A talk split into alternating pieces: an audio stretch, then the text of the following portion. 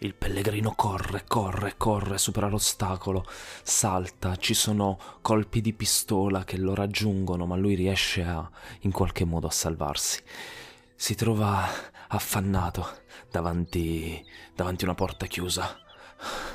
Stanno per raggiungermi. Ah, a fianco alla porta, il muro, con una grande finestra sul Tamigi.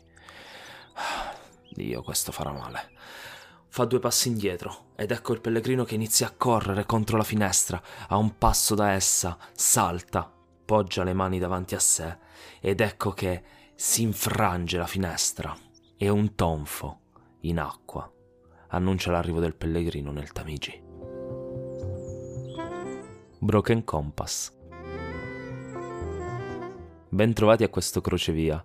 Oggi si parla di un gioco super interessante, vincitore del gioco di ruolo dell'anno e non solo, anche vincitore degli Annie Awards di, eh, internazionali per quanto riguarda la veste grafica, o meglio eh, la composizione materiale e tutto questo.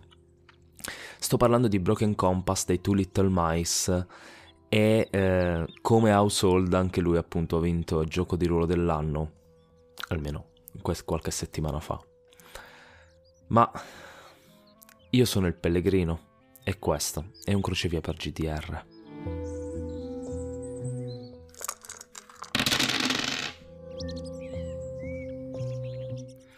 Ed eccoci a parlare di un gioco che credo che sia una delle idee più geniali degli ultimi tempi e i Two Little Mice non deludono, questo, questo è un dato di fatto ormai. Uh, oltre a essere grandi eh, creatori di community, grandi personaggi, in senso molto positivo del termine per quello che mi riguarda, sono anche dei, dei grandi game design. Game designer, perdonatemi. Perché ti dico questo? perché ehm, Broken Compass ha come punto focale eh, un'esperienza, solo un'esperienza, che vuole essere molto forte e ci riesce. E questo è grande game design per quello che mi riguarda. L'Adventurer Journal è il primo, ehm, il primo, diciamo, il manuale base, chiamiamolo così, ed è diciamo un'ambientazione tra virgolette stile anni 90 ovvero tecnologica ma senza accessi a internet facilitati un po' per tenere comunque un po' di pepe si spara ma non, non si può andare su google ora questa, questa cosa è importante per un motivo perché Broken Compass vuole portare al tavolo da gioco quel feeling di film ehm, d'avventura, action e ci riesce, ci riesce da Dio e vuole essere anche, e questo è secondo me uno dei motivi per cui ha vinto, uno dei più forti motivi per cui ha vinto il gioco di ruolo dell'anno, ovvero vuole essere super easy all'accesso, un gioco entry level molto leggero come sistema e soprattutto anche come creazione del personaggio. Già dalla scheda di Broken Compass vediamo questo, questa semplicità. Infatti la scheda è composta di un unico foglio. E, vabbè, ci sono tanti dettagli tecnici che non andiamo ad approfondire, leggetevi il manuale piuttosto, ma ehm, c'è una cosa secondo me fortissima su tanti livelli, che è la parte in alto più o meno a sinistra, ok? quella la classica parte dove normalmente ci sta nome del giocatore, nome del personaggio e così via. Ecco, in questo senso è leggermente diversa, ma comunque ha i dati anagrafici, chiamiamoli così, del PG. Perché questo è importante? Perché questa forse è la parte fondamentale della scheda di Broken Compass. Ti racconto com'è, com'è fatta. Ci sono tre, ehm, diciamo ci sono quattro slot che sono identificati in ordine in questo modo il mio nome è, chiamami se ti serve un, qui mi sento a casa, il mio motto. Perché queste parti sono così importanti? Ora io ho aperto una pagina di una scheda prefatta di Caleb, il nostro The Rock, volevo dire Caleb Stone, chiaramente non è The Rock eh, se vedi la, la, scheda di cui sto parlando capisci perché tutto questo. La, l'art messa da Daniela Giubellini, bellissima, grande artista e, e, e pro- propriamente Downey Johnson, quindi Yes.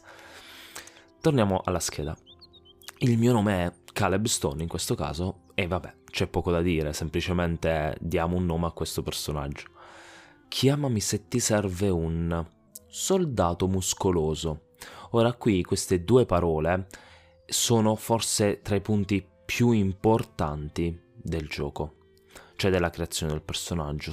Tre, vengono scelte tra tag specifici, una lista specifica di tag, e vanno a identificare il concept core del gioco. Eh, scusami, del personaggio. In questo caso, soldato muscoloso. Eh, se, se, hai davanti ai tuoi occhi un'immagine qualunque di eh, The Rock, puoi capire perché. Però queste, questi tag non sono solo fuffa, non è solo astratto, ok? Questi tag ci danno delle metriche, ci danno delle cose proprio attivamente nostri, ehm, nella parte tecnica della scheda. Quindi, per esempio, abbiamo mh, le, una lista di specialità tra cui scegliere del tag soldato e così via, ok? Ci danno anche dei diamanti da mettere nella lista abilità, chiamiamolo così, oppure armi e, ed equipaggiamenti, tra cui scegliere sempre. Insomma, questa cosa è eh, fondamentale per il gioco. Poi dice, qui mi sento a casa, e questo è diviso in tre punti. Faccio sempre l'esempio di Caleb Stone, qui mi sento a casa, di origine Samoa, samoano quindi. Patria, quindi dove la, quella che è la sua patria, ok? Sono gli USA e lavoro Francia. Ora, eh, questi tre luoghi possono essere anche tutti e tre uguali, cioè possiamo essere di origine italiana, patria italiana, Italia, lavoro in Italia, quindi ok. Però, indipendentemente se siano uguali, diversi, quanto diversi siano, eh, il, questi vari mm, luoghi ci danno accesso alla cultura di quei luoghi. È come se ci diano il permesso di dire ok, a Samoa ci sono queste cose. Io giocatore che sono di Samoa, lo so. Io personaggio che sono di Samoa, lo so. Quindi il master non deve andare troppo a dettagliare quei posti perché? Perché c'è il giocatore che ha creato quel personaggio che ne può parlare. E non importa se sbagliamo, inventiamo, quante volte in un film, mm, non lo so, alla Indiana Jones, alla Tomb Raider, ci, siano, ci sono inesattezze storico-culturali, ok? Cioè, troppe volte, ok, siamo d'accordo. Ed è molto divertente, ma non, ehm, non è, come dire, un problema, perché fa parte della fiction che stiamo raccontando. L'importante è che sia coerente allo, al suo interno, cioè non è che prima diciamo A e poi diciamo B e allora vanno bene entrambe, chiaramente no. E questo vale sia per l'origine, sia per il lavoro, sia per la patria. Ovviamente ci dà accesso anche alle lingue. Per esempio, eh, Caleb Stone parla francese oltre che inglese e samoano. Perfetto. Il mio motto invece, in questo caso nessuno resta indietro, Diciamo che è legato ad alcune meccaniche che quando seguiamo il motto abbiamo determinate cose, quando lo infrangiamo ce ne sono di altre. Diciamo che voglio comunque entrare nel tecnico della, della, appunto, del gioco perché trovo che sia meglio che tu vada a, a leggerti quantomeno la quick start che è gratuita, la trovi online sul sito di Broken Com, sul sito anzi di Two Little Mice, ora che ricordo bene è assolutamente easy da questo punto di vista. Quello di cui ti volevo parlare però sono anche le sue tre espansioni uh, core. Dici come fanno a essere delle espansioni ed essere core? Vedremo tra poco. Ma um, quali sono? Abbiamo detto che l'ambientazione di base del, del manuale Adventure Journal è uh, anni 90, um, quindi tecnologia avanzata ma non uh, digitale, ok? La prima espansione è tra le mie preferite, perché sono un fan sfegatato, di, ehm, ed è Golden Age. Golden Age stiamo parlando degli anni 30 del secolo scorso, ok? E quindi stiamo parlando fondamentalmente di Indiana Jones. Praticamente ti sta dicendo gioca Indiana Jones, subito, adesso. Lotta ai nazisti e ricerca di tesori storico impo- importanti da un punto di vista storico-culturali e forse un pelino magici. E questo è figo, molto figo. eh, questo quindi è Golden Age. Ogni espansione core ci permette di avere accesso a nuove liste di tag e quindi nuove specialità e così via. Ovviamente eh, anche a darci ci dà delle dritte, delle linee guida a livello di ambientazione, anche perché Broken Compass è ambientato nel nostro mondo, ok? Quindi il nostro mondo è come dire una versione parallela del nostro mondo perché ci sono magari, esistono davvero posti come Eldorado, Shangri-La, eh, non lo so, altri non me ne vengono, però il concetto è quello, no? Quindi Golden Age, anni 30 del Novecento, quindi nazisti, espansione nazista, eh, comunque ci sono dittature molto forti in giro per il mondo, specialmente in Europa in quegli anni. Ed ecco che eh, andiamo a ricreare quel feeling di frusta e cappello ormai così forte, un immaginario così intenso a cui non abbiamo bisogno di entrare troppo nei dettagli quando andiamo a giocare, perché tutti sanno eh, di cosa si sta parlando e avremo un, uh, un teatro della mente allineato Ecco perché l'esperienza così focalizzata la trovo da Dio interessante. Ecco perché anche il fatto che l'Adventure Journal vuole spingere su un riportare una fiction della cultura pop fondamentalmente con questi film d'avventura, i grandi film d'avventura della fine del secolo scorso, credo che sia veramente, veramente utile e interessante. E quindi Golden Age e Indiana Jones. Ma qual è la seconda espansione. La seconda espansione è Jolly Roger e, come puoi immaginare dal titolo, questa espansione parla dei pirati. E quale, quale ispirazione, secondo te, può essere la base di questa espansione qui? Chiaramente Johnny Depp nei panni di um, Capitan Jack Sparrow in Pirati dei Caraibi. Ovvio, quindi queste, queste situazioni molto weird, super action, ehm, questi combattimenti al fil di spada in posti impossibili, fuga da indigeni, eh, ricerca di tesori, un minimo di egoismo, tanta magia mm, sotterranea. Eh, marina e pirati gli uni contro gli altri, pirati e pirati gli uni contro gli altri. Insomma, i pirati hanno rovinato la pirateria. Uh, Semi-cheat. Va bene. Quindi abbiamo Jolly Roger. Anche qui, come appunto le altre espansioni, ma come tutte le espansioni, abbiamo nuovi tag e tutto il resto. E poi arriviamo a quella che è l'idea più geniale che abbiano avuto, secondo me, in merito a Broken Compass i Two Little Mice, che la terza espansione, che credo che mi faccia volare fortissimo, perché sto parlando di, ehm, vabbè, è in francese quindi lo, lo pronuncerò una merda, ma eh, di ehm, eh, Voyages Extraordinaire, fondamentalmente Jules Verne. Mamma mia ragazzi, Jules Verne portato a un tavolo da gioco 20.000 leghe sotto i mari. Wow, wow, uno dei miei libri preferiti in assoluto, appunto 20.000 leghe sotto i mari. È un immaginario di una potenza infinita, queste avventure verso mondi perduti, mondi straordinari, nascosti nelle pieghe del nostro mondo. E attraverso incontri di creature strane o creature del passato, come possono essere i dinosauri di eh, Viaggio al centro della Terra. O ancora, non per forza solo Jules Verne, eh, potremmo parlare anche di, um, come si chiama? Gulliver, le avventure di Gulliver, per quanto non sono un grande fan, però sono in quel filone lì. Tutti questi, in questo caso libri, che eh, ci parlano di storie di mondi sconosciuti all'interno del nostro mondo, viaggi, scoperte di paesaggi straordinari e um,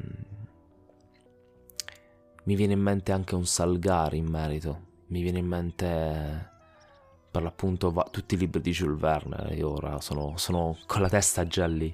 Ora immaginate di eh, giocare un party di, di uomini catturati da Nemo lo stesso Party che si trova a vivere le avventure sotto i mari a vedere mondi strani, queste foreste d'alghe, eh, addirittura eh, questa, queste colture di funghi sottomarini, grotte sottomarine, strani, strani pesci degli abissi. Wow, raga, cioè, di che cosa stiamo parlando? E sì, se non si era capito, sono un po' un fan di, di Jules Verne. Ma perché espansioni core? Perché semplicemente eh, questo gioco ha fatto successo in due Kickstarter diversi. Il primo quando è uscito l'Adventure Journal, quindi è Golden Age, la prima espansione, stiamo parlando del, del 2020, grande, grande Kickstarter, super di successo. Poi quest'anno a giugno, part- a maggio-giugno, dove ho partecipato anch'io, eh, non l'avevo fatto l'anno scorso perché sono arrivato tardi, cioè non sapevo che stava per uscire una roba del genere e quindi non l'ho presa, però non fa niente perché ho recuperato a giugno. E uno degli, dei pledge eh, riguardava, beh, in realtà quasi tutti i pledge riguardavano anche una piccola, in realtà all'inizio era un piccolissimo manuale aggiuntivo che è il What If, dove ci sono appunto um, come giocare, come usare diciamo le regole di Broken Compass per giocare qualcosa di anche molto strano. E qui mi viene in mente Stranger Things o La Chiappasogni per chi sa di, sto, di co- cosa sto parlando. Scusate il balbettio, ma quando ricordo queste cose un po' mi sento vecchio, un po' c'è la nostalgia di questi film molto strani eh, di questi bambini che vivono esperienze oltre il, la normalità e la realtà, no? Molto bello. E ci sono anche eh, what if molto particolari, tipo quello che ti permette di giocare eh, degli animali domestici, potremmo dire cani e gatti per intenderci, che girano per la città. Io mi ricordo di un film, di una piccola serie tv, eh, dove c'era questo ragazzo che era stato trasformato in uh, un cane segui- con la bandana e noi seguivamo appunto le sue avventure.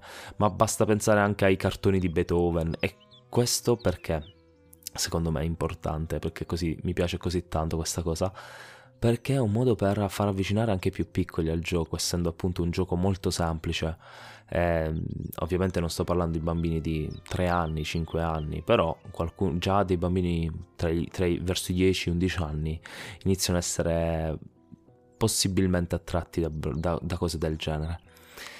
E What If, con i vari stretch goal raggiunti, tantissimi d'altronde, eh, si è allargato fino a diventare un manuale vero e proprio, una sorta di mega, um, mega raccolta di ambientazioni ed espansioni del gioco e vi assicuro che lì dentro c'è di tutto. Ecco perché intendevo che quelle tre sono le ambientazioni espansioni core. Poi c'è What If che è tipo un raccoglitore pieno di roba. E niente, io ho parlato davvero troppo. E Broken Compass mi emoziona perché è un gioco che non ho ancora avuto il piacere di eh, portare a un tavolo perché non ho, avuto, non ho avuto ancora occasione. Però vi dico la verità, ragazzi. È un gioco semplicemente meraviglioso. L'ho provato, ma non l'ho fatto giocare e mi dispiace per un, un po', però va bene così. E davvero ragazzi, trovo che sia un gioco molto interessante, molto interessante. Va bene, come al solito io devo lasciarti in effetti sono un chiacchierone, non riesco a fermarmi, soprattutto quando parlo di qualcosa che mi emoziona come Broken Compass. Spero di aversi, averti messo curiosità se non lo conoscevi o se lo conoscevi ma stavi un po' alla larga. Spero di averti messo appunto quella curiosità che ti fa andare a spolciare. E sostieni questi due grandissimi autori, i Two Little Mice, Rico Sirignano e, e Simone Formicola o Formicola, non so come si pronunci, perdonami. Ehm, che altro? Ah sì, c'è un gruppo Facebook di Broken Compass, il club degli avventurieri, ehm, e ti consiglio di entrarci perché ci sono appunto i due autori e ci sono un sacco di fan di questo gioco. Quindi se hai dubbi, se hai curiosità in merito, puoi ficcarti lì dentro. Dal, tra l'altro il gioco è uscito anche in inglese, sta uscendo anche in inglese col Kickstarter eh, appena finito E, ah, come ho detto, ha vinto gli anni perché mm, come gioco miglior, meglio fatto, mettiamola così, ok? Cioè ha un comparto grafico, un comparto, diciamo, fisico, materiale, davvero ben pensato.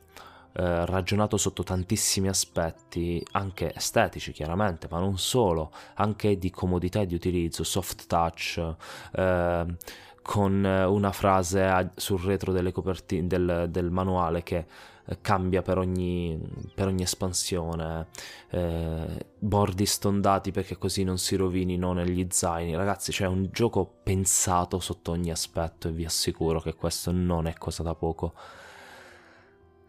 Basta parlare. ah, vabbè, come al solito ti invito a fare tutte quelle cose carine che ci piacciono. Eh, appunto, ti lascio anche il link de- del club degli avventurieri di- su Facebook se, ti, se, fa- se, mi ricordo di farlo. Eh, appunto in descrizione, ma in descrizione trovi anche Pellegrino tra le storie, che è il mio Instagram, dove puoi contattarmi in direct e tutto il resto. Ti invito a usare le domande del podcast perché non te l'ho detto, ma Anchor, che è la piattaforma dove, dove faccio hosting, che mi fa da hosting, eh, fondamentalmente ci ha permesso di inserire le domande, eh, vari pool, sondaggi, cose del genere. E questa è una cosa molto bella perché questo manca un po' nel podcast, cioè il contatto con la community. E sono molto felice che l'abbia fatto, quindi ti invito a rispondere alle, alle domande. E, ehm, anche a mandarmi a fanculo se è questo che vuoi. L'importante è che io abbia un tuo feedback, indipendentemente da quale. Mi piacerebbe eh, sentire cosa ne pensi di queste puntate, se ti fa piacere che io porti il mio entusiasmo, mettiamola così, su dei giochi. Il prossimo sarà Fabula Ultima quando, quando verrà. Ti assicuro che sentirai veramente una fangirl eh, dall'altro lato del microfono. Però niente, Fabula Ultima è un gioco, un giocone. Ma non stiamo parlando di Fabula Ultima oggi. E ehm, niente, basta. Ok, davvero basta questa volta. E ehm, che dire, io sono il pellegrino e noi ci sentiamo al prossimo. Croce via.